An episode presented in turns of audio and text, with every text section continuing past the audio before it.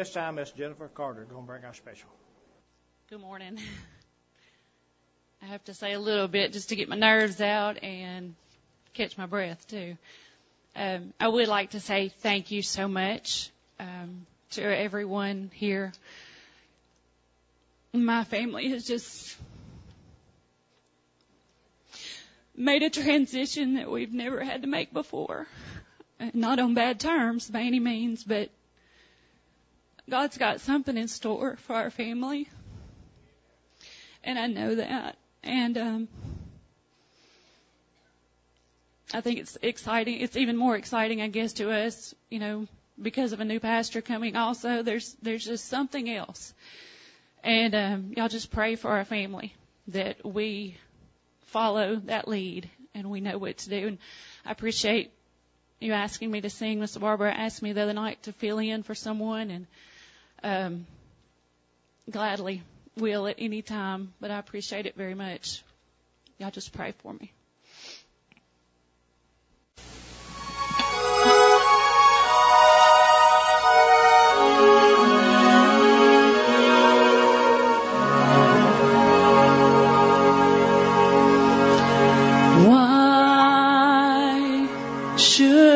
Feel discouraged? Why should the shadows come? Why should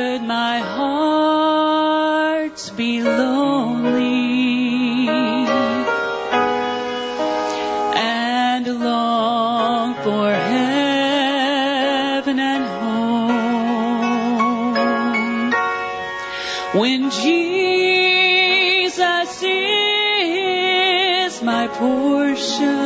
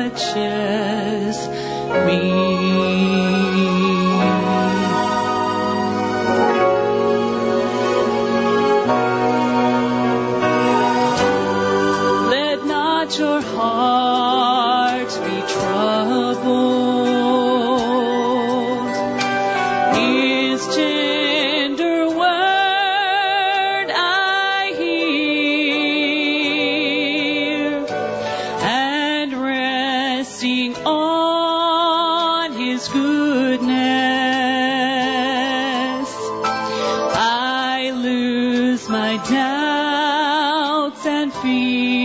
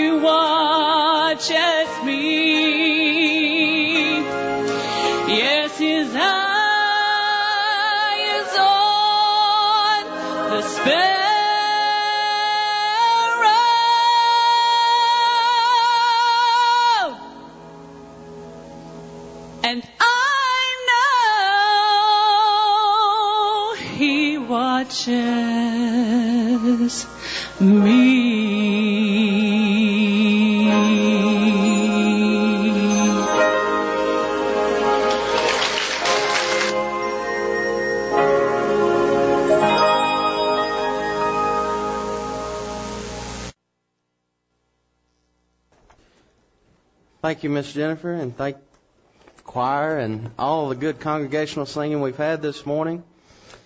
If you will, turn to John chapter 9. I've entitled this sermon, Don't Miss It.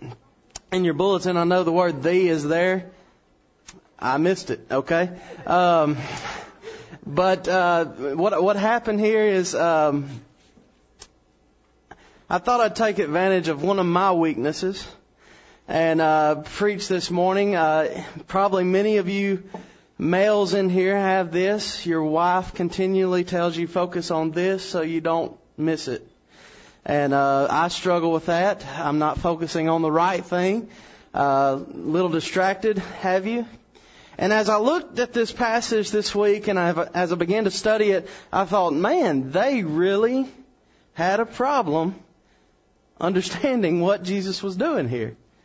And, and hopefully the disciples, as they looked through and saw the whole event, they began to see what Christ was doing. But at, even at the beginning, his own disciples missed it. And so let's, let's stand as we read John chapter 9, verses 1 through 6. And as Jesus passed by, he saw a man which was blind from his birth. And his disciples asked him, saying, Master, who did sin? This man or his parents? That he was born blind? Jesus answered, Neither hath this man sinned nor his parents, but that the works of God should be manifest in him. I must work the works of him that sent me while it is a, while it is day, the night cometh when no man can work. As long as I am in the world, I am the light of the world. When he had thus spoken, he spat on the ground and made clay of the spittle, and he anointed the eyes of the blind man with the clay. Let's bow for a word of prayer. Dear Lord, thank you for this day. Thank you for allowing us to come out this morning, take a look at your word. Dear Lord, help us to take something from it that we can apply to our lives. Dear Lord, just help us to look at your word this morning and not miss it. Help us to realize that people need Jesus. And there's a world out here that needs you more than we ever have. Help us, dear Lord, just to find uh, the focus that we need to see day to day that we have an opportunity to share Jesus Christ with the world.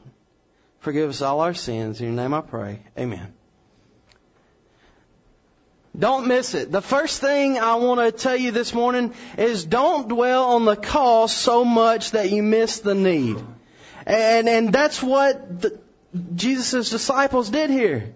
They were walking along, they saw this blind man who was born from birth, and they said, hey, and this is important because uh, if he would have grew up and then become blind later in his life, the disciples would have probably thought, oh, well, it was because of his sins. But since he was born from birth, the disciples thought they would be very theological, very uh, open-minded to the situation and ask Christ, whose sin caused this? His parents? Or his own.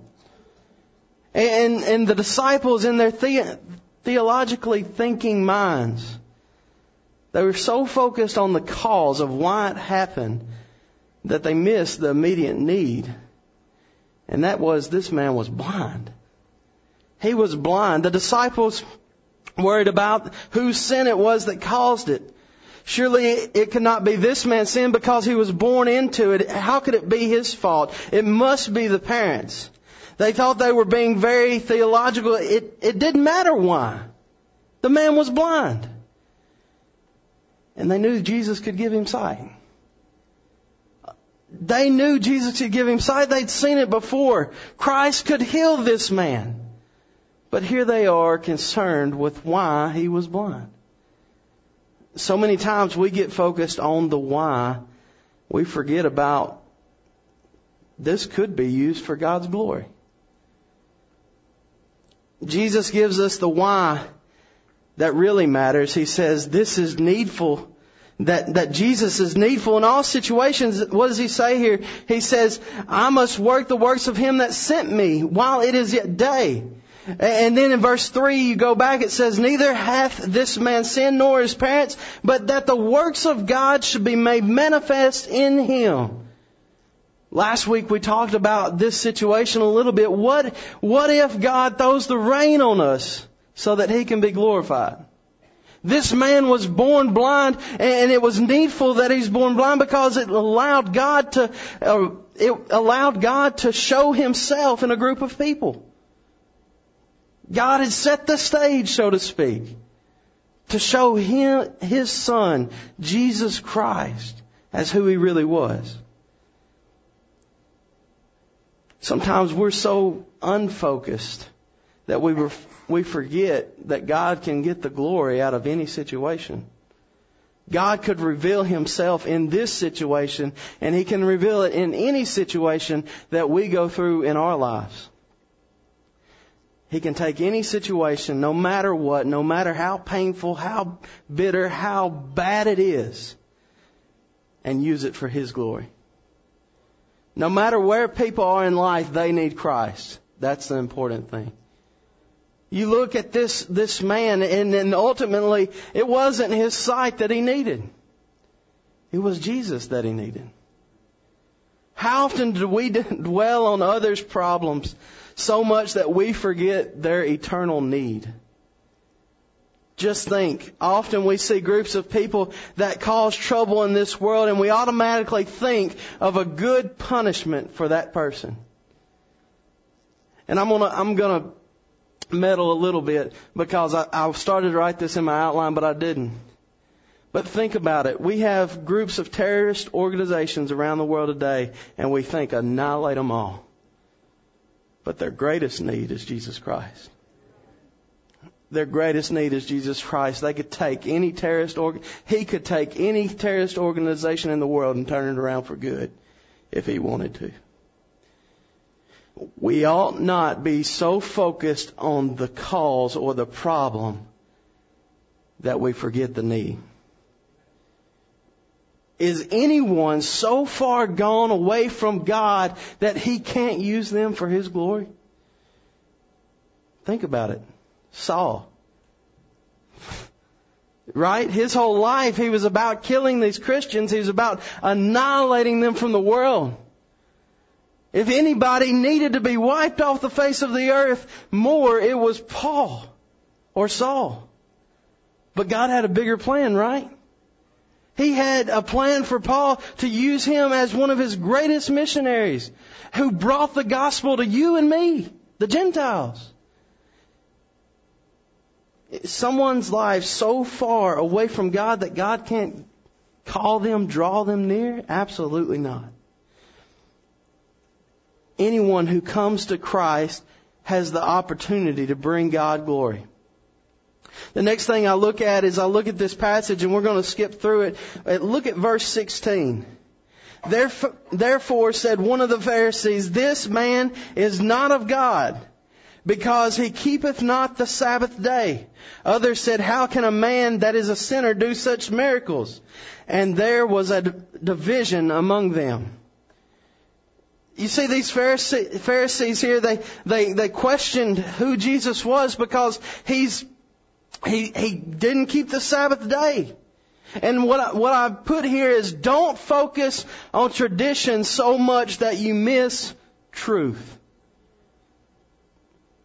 The Pharisees were appalled at the thought that Jesus healed on the Sabbath. He can't be Christ. He doesn't keep the Sabbath. Jesus had a couple of things to say about this, and we find this over in Luke, the Gospel of Luke, Luke chapter 6. Luke 6 and verse 5 through 9 it says, And he said unto them that the Son of Man is Lord also of the Sabbath. And it came to pass also on another Sabbath that he entered into the synagogue and taught, and there was a man whose right hand was withered. And the scribes and the Pharisees watched him whether he would heal on the Sabbath day, that they might find an accusation against him. But he knew their thoughts and said to the man which had the withered hand, Rise up and stand forth in the midst. And he arose and stood forth. And then verse 9. Then said Jesus unto them, I will ask you one thing. Is it lawful on the Sabbath days to do good or to do evil? To save life or to destroy it? Jesus puts out this analogy that James actually talks about in James 4:17. If you remember that scripture, it says, "To him that knoweth to do good and doeth it not, to him it is sin." So let me ask you this tonight. Was it more lawful that Jesus sin or do good on the Sabbath? You see that? which one's better? Jesus sin, he, he, he doesn't do what he's supposed to do, he doesn't do good, or break the Sabbath. The next thing he says is, I am Lord of the Sabbath. It's kind of like this. If, if I had a pack of gum and I laid it on this front bench and you came by and you took a piece out, you stole from me. But if I own the pack of gum and I go down there and get a piece out, it's okay. It's my gum. Right? Jesus is Lord of the Sabbath. It was created by Him and for Him. Why can't he show his miraculous being on the Sabbath? Why can't he do work on the Sabbath? It was created for him. It was created to, for people to honor and glorify him on that day. So why couldn't he do good on the Sabbath?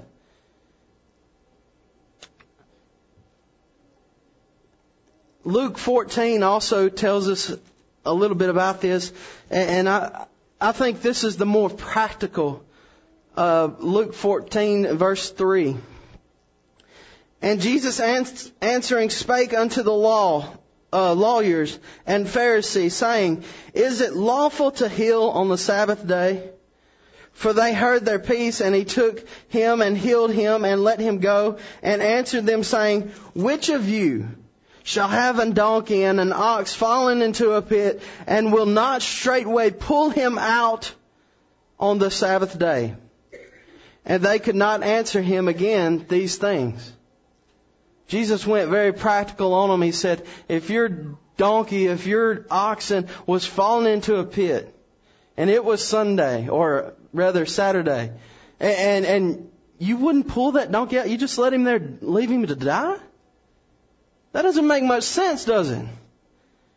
And, and, and that's what Jesus is telling him, them there. Because you've added to the law, as a matter of fact, the Old Testament, there was over 600 laws, but with the Jews, they added hundreds and if not thousands more to those 600. And because of their traditions and the way they'd always done things, they thought Jesus was breaking the Sabbath. And Jesus hits them at home. Even you would pull your ox or your donkey out of the pit on a Sunday.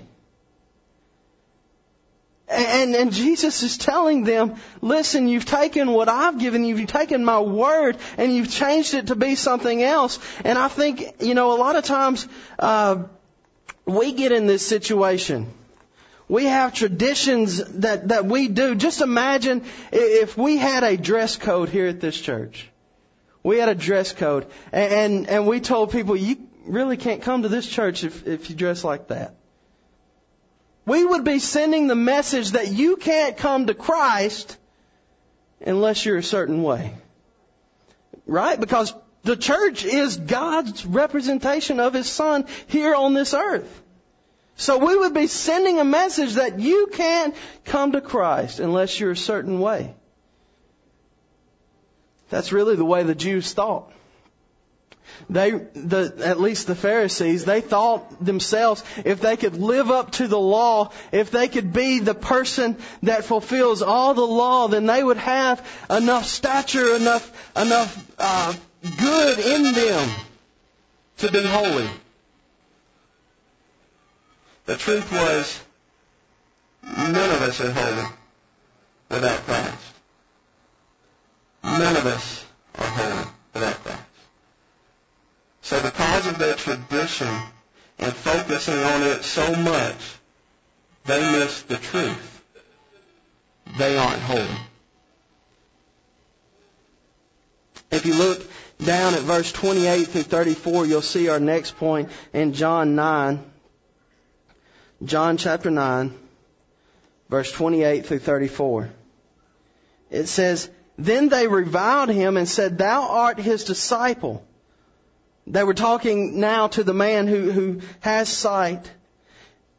But we are Moses' disciple. We know that God spake unto Moses, As for this fellow, we know not from whence he is. The man answered and said unto them, Why herein is a marvelous thing that ye know not from whence he is, and yet he hath opened mine eyes. Now we know that God heareth not sinners, but if any man be a worshipper of God and doeth his will, him he heareth. Since the word began, world began, was it not heard that any man opened the eyes of one that was born blind? If this man were not of God, he could do nothing. They answered and said unto him, Thou wast altogether born in sins, and dost thou teach us? And they cast him out. They went back to the point the disciples made, or thought they were making. Is this man blind because of his sins or his parents? They said, You're a sinner. Get out of here. You can't teach us anything. And the point I want to cover here is we ought not let or get caught up in our preferences so much that we miss Christ working. Christ made the Pharisees uncomfortable. They knew God had spoke to Moses. People for thousands of years had, had known that God spoke to Moses. They grew up learning that God spoke to Moses. And they were comfortable with that. But Jesus, He was totally different. He was doing things they couldn't explain. They looked around and said, how did he do that? How did he do that? He must be the devil. At one point they told him that. Jesus looked at him and said, How can I be of the devil? A house divided against itself cannot stand.